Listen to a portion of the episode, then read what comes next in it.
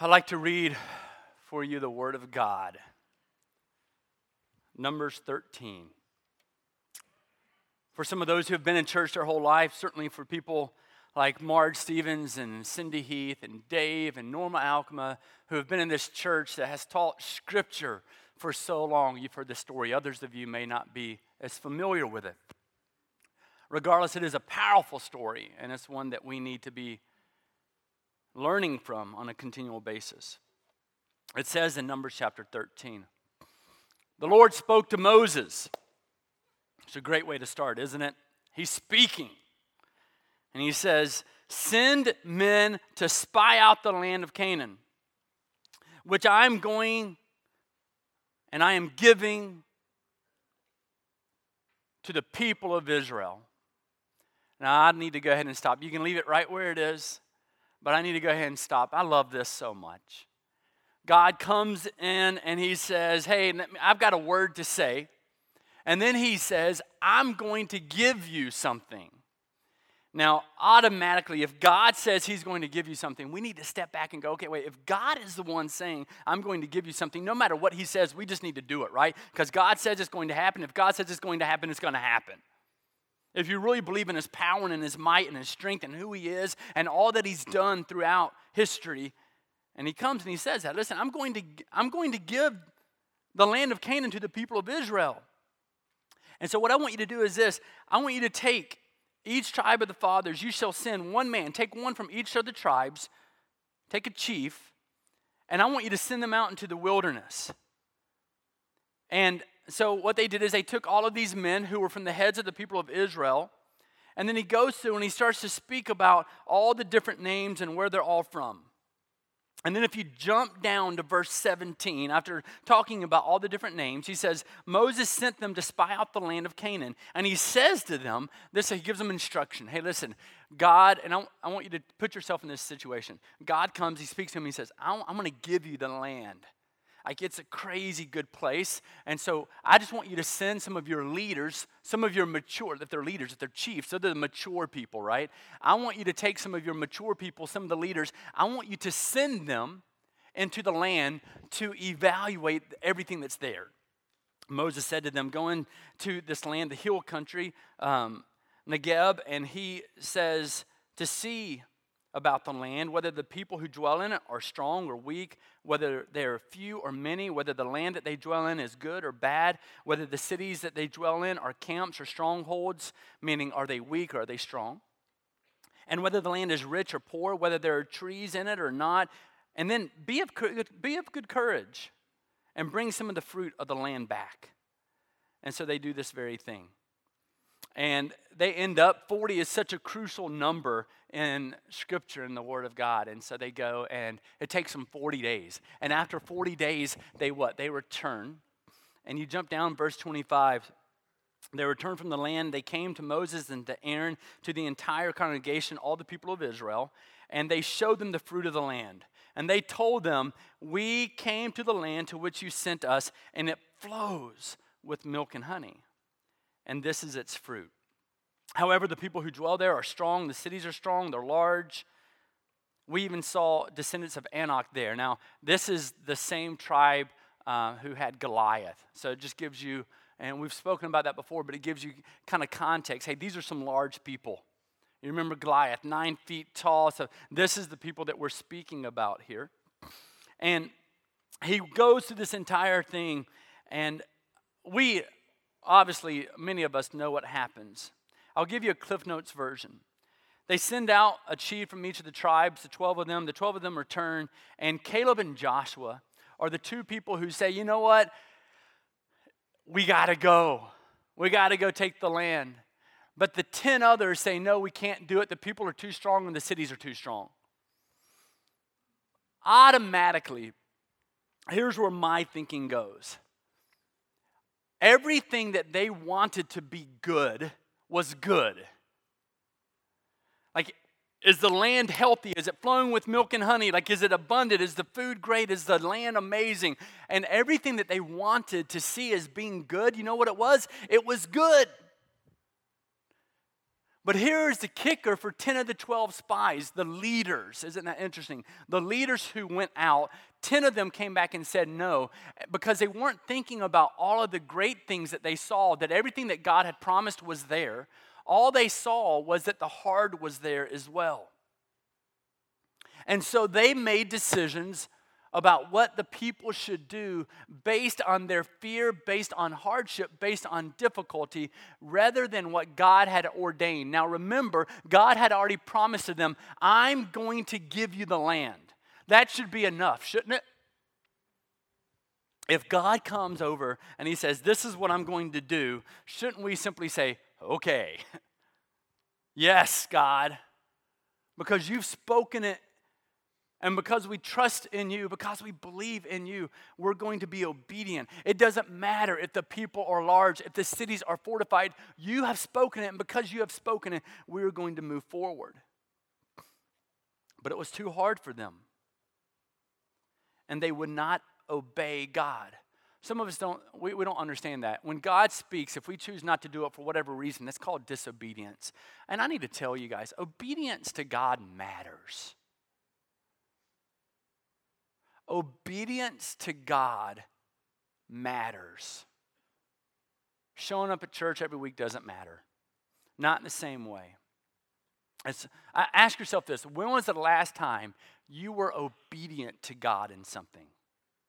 Not just in the fact that maybe you pick up the Bible here and there and you read it or you pray to God. When was the last time God asked you to do something that was a little crazy and you had to say yes because He asked you to do it?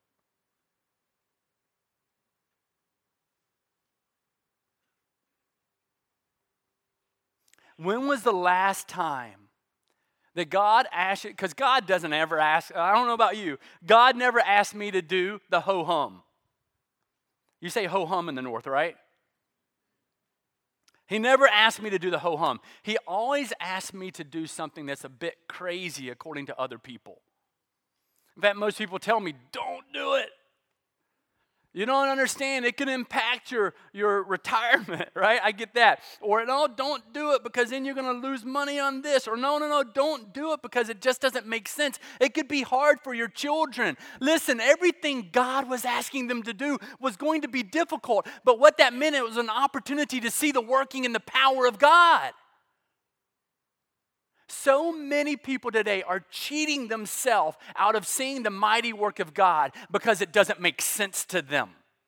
And I'm so grateful to be in a church where 12 years ago, when they start talking about this, we had a bunch of people who said, you know what, we can't afford it, we can't do it, we don't have the people, but for some reason, God is telling us to grow, God is telling us to do more, and so we have to do it in order to be obedient. To every single one of you who are here during that time who said, yes, I want to say thank you for modeling obedience to other people, for modeling what it is to say yes to the crazy. But it hasn't stopped, by the way. God is still asking us to do more. You know, Chapel Point was, I think, a group of people, is a group of people. I think we strive to listen to Joshua and Caleb. We strive to listen to those who are earnest and wanting to be obedient to God. That's such a wonderful thing.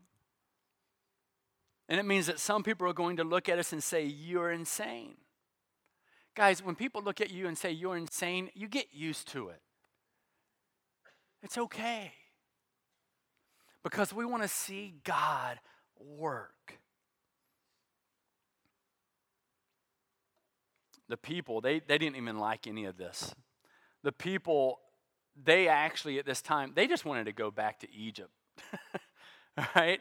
God had set the people of Israel free uh, from 400 years of slavery, of captivity there in Egypt. And He set them free. They go through the sea. They do all these wonderful things. God is showing them and giving them everything that they need, maybe not everything that they want. And even up to this point, they're still going, I just want to go back to slavery.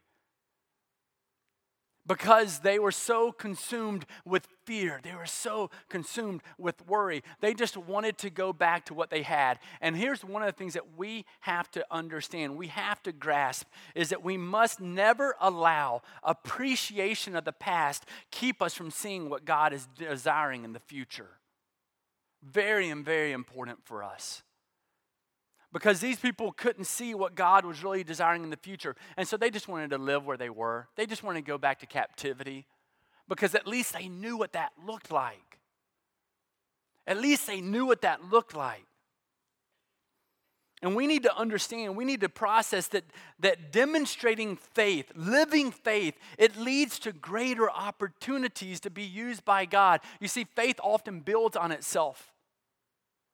Think about if you, if maybe if you've ever ran before in your life, right? If, if you run a 5K, 3.1 miles, and you keep doing that, before you know it, you're going, you know what? I can do a 10K. And so you do a 10K, 6.2, and then you're going, you know what? I, I think I can do a little bit more. And so then you do a 15K, 9.3 miles. And then you're like, I'm gonna rub, I'm gonna run the riverbank. So 25K, 15.5 miles, I'm going to do it. And if you don't die, then you think to yourself, maybe I'm going to run a full marathon. Right? You see what I'm saying? It just builds on itself because you're exercising your faith. When you exercise your faith, God doesn't go, hey, great job on the 5K. You ran a little bit. And then He says, you're done now. Don't worry about it for the rest of your life. He wants you to keep exercising your faith so that you keep growing and you keep showing it in greater and more powerful ways than ever before. God is wanting to do that in your life. Isn't that exciting? Isn't that exciting? And that's what's happened at Chapel Point. You had a bunch of people who 60 some odd years ago said, you know what? God's asking us to exercise our faith. And a few of them start meeting together. They end up buying a school and they keep going and keep going. And they just kept exercising their faith more and more. I assure you, I've heard the stories. When they decided to even construct this, that was not a 5K for them, it was a marathon with no shoes on. But they chose to do it anyway. And God has honored that, God has blessed that. And so we want to keep exercising our faith. We don't want to listen to the 10 others. We want to be listening to the Joshuas and the Calebs. Why? Because we know that God desires for us to demonstrate faith, not only claim faith. You see, I think that was one of the differences. And I think about that. I go, okay, what's, what was the differences in the 10 versus Caleb and Joshua, the two. One, uh, you know, you got to look at how they made decisions. You know, I think the 10 were making decisions based on fear, and the others were making decisions based on faith. But then if I break it down even more simply, I go, you know what? I think you had one group who wanted to claim faith, and then you had two who actually wanted to demonstrate their faith.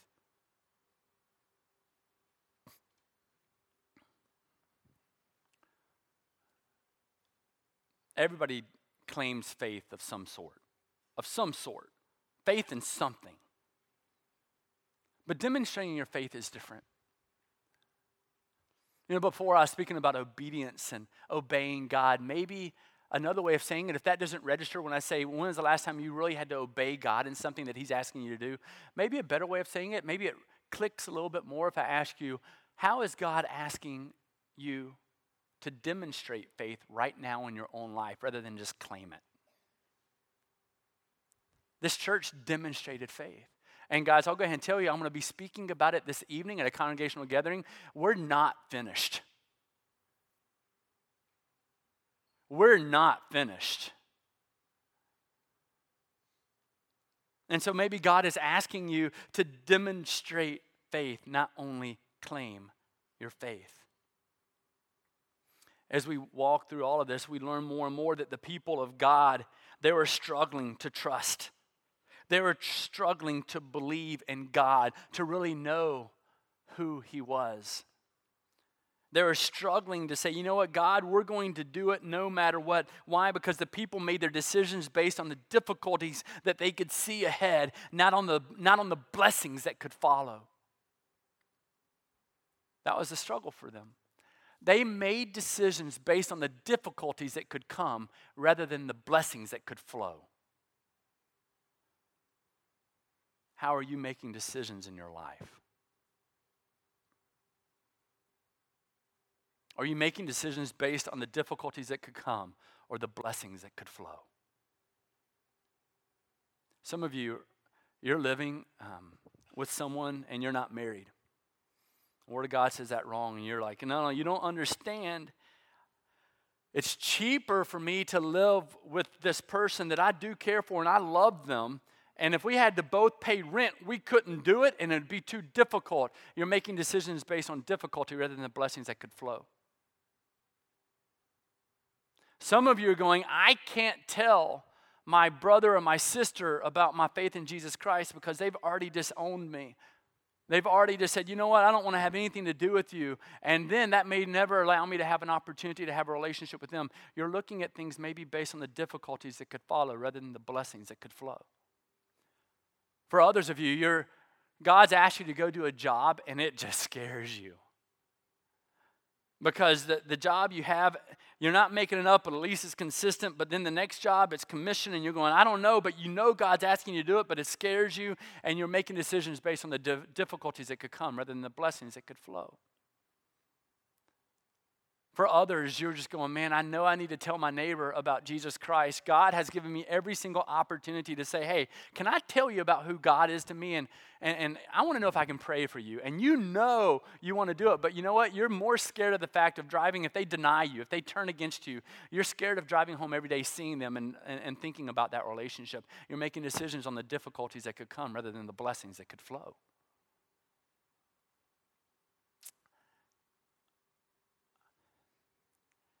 What is God wanting for you? I'm grateful to be in a church that is full of, of staff, of elders, of deacons, of a bunch of people who really do, I believe, I believe that they're earnest to demonstrate their faith, not based on the difficulties that could lie ahead, but the blessings that could flow. That's exciting to be a part of.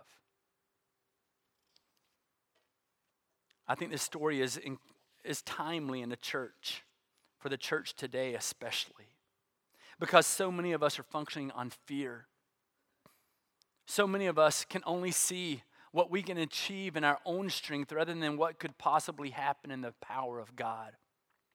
So many of us today only see what we could do by ourselves, forgetting that God wants to come beside us, and then we could actually see what God could do in His own might.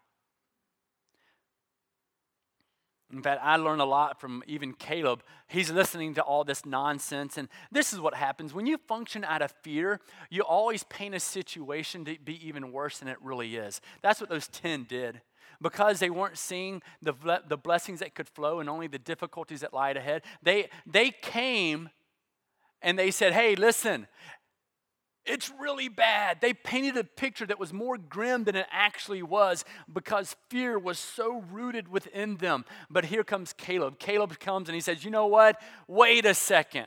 How many of us, if the majority what 80 some odd percent of people were already saying we're not doing it. How many of us would have the, the spiritual fortitude to stand up and go wait a second no that's not true. In numbers chapter 13 verse 30 we find caleb coming and he begins to speak with amazing courage and amazing boldness right? It tells us numbers chapter 13 i hope i just didn't get that verse wrong. Verse 30 yes Caleb quieted the people before Moses and said, Let's go up at once and occupy it. When we know God's already said, I'm on your side, when we know that God has already said, I'm going to do this, why are we waiting? Let's go. And so many of us today, what we would do is we go, No, no, no. I know God said to go and do it, but we need to take some time on this. We need to process everything. And what we're really doing sometimes when we know God has spoken, we're going, I need to, I need to wait so that I can give enough time for fear to creep in so I don't have to do what's being asked of me.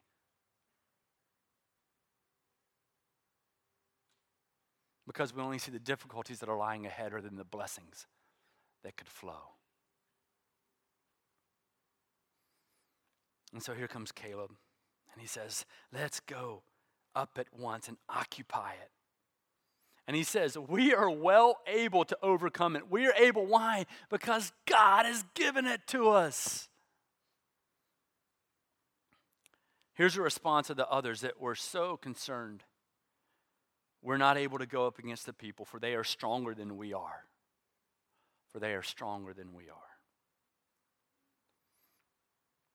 And so they wouldn't do it. As this passage continues and it jumps over to chapter 14, we find a people in verses 1 through 4 of chapter 14. I'll go very quickly here. We find a people who had no trust and no faith. We find a people who had no faith, no trust in who God was. It says the people of Israel grumbled against Moses and Aaron. And the response, this gets me in, in chapter 14, verse 5 and following. What really strikes me was the response of Caleb and Joshua. Caleb and Joshua saw the response of the people choosing not to be obedient to God. And it tells us that they fell to, with their faces to the ground and that they began to call out. They tore their clothes to repent before God for the people's lack of faith.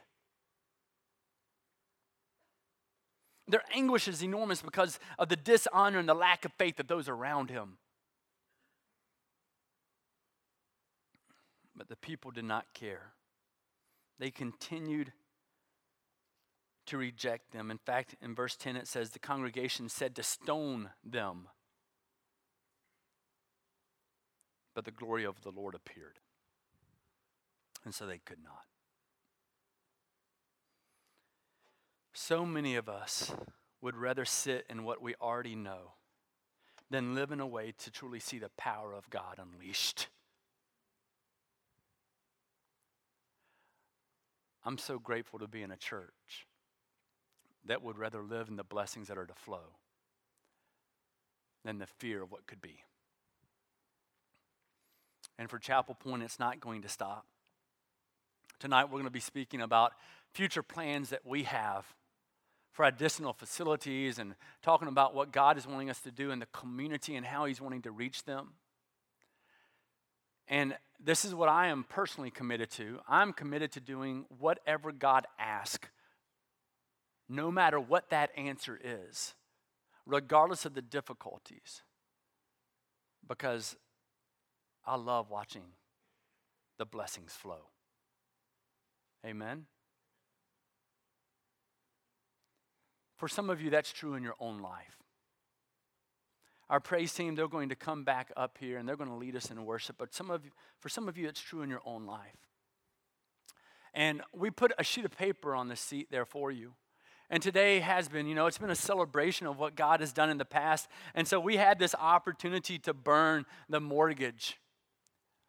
But one of the reasons so few of us are willing to live in the promises and the glory of God and instead, we start to live in the fear and, and in the anguish of the difficulties that may come. One of the reasons that we struggle so much with that is because there's something in our life that we're holding on to. For the people, they were holding on to their past because they already knew what it looked like. They would rather be slaves than to have freedom because at least they knew what that meant. At least they knew what that looked like. And for so many of us, listen, if you want to talk about a church doing great things, the church is simply the people of God. And so whatever you're doing individually all comes together and it makes the church.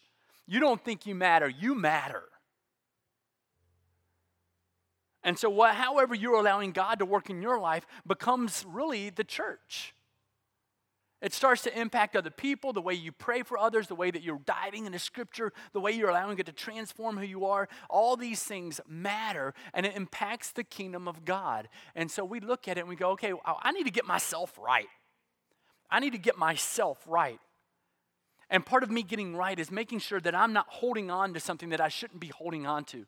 And so some of you are holding on to something, and we're going to invite you this morning to write down on that sheet of paper for you personally something that you need God just to get rid of in your own life. We were going to have a big bonfire outside. Um, when I woke up this morning, I recognized I, should, I might as well just dig the trenches and pour the water on top. Elijah. And so instead of burning those as you leave, and because we don't want to be arrested, um, we're not going to burn. We're just going to, we've got some baskets are going to be in the rear of the church in the foyer, in the gathering area. And we're going to ask for you to write down, you don't need to write your name, but just write down something that you need for God to burn away in your life. Write it down, and as you leave today, I'm going to ask that you place it in that basket. And that you would surrender that to God that you would surrender that to Jesus so that you would no longer allow the difficulties that lie ahead to prevent you from being obedient to the voice of God because you would rather see the promises that are to come, the land that is filled with milk and honey.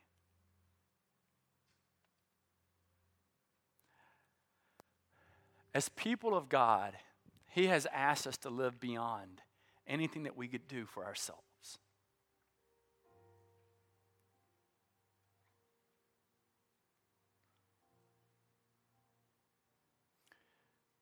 Will you allow Him to take it all from you?